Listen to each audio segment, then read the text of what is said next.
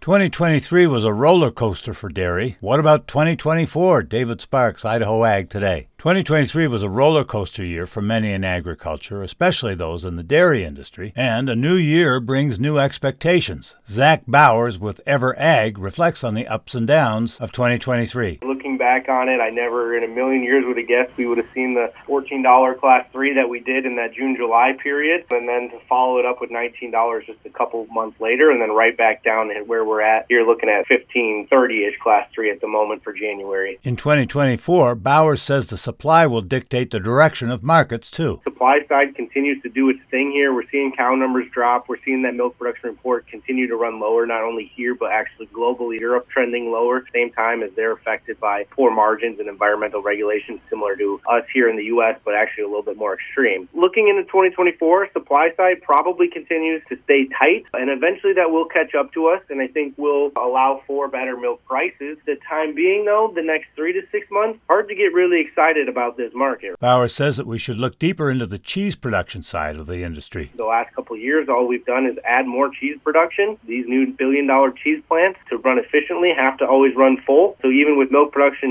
tightening, that usually just ends up shorting the class four butter powder plants. That continues to hold the 19 plus dollar milk price into 2024. Fingers crossed. David Sparks, Ag Information Network.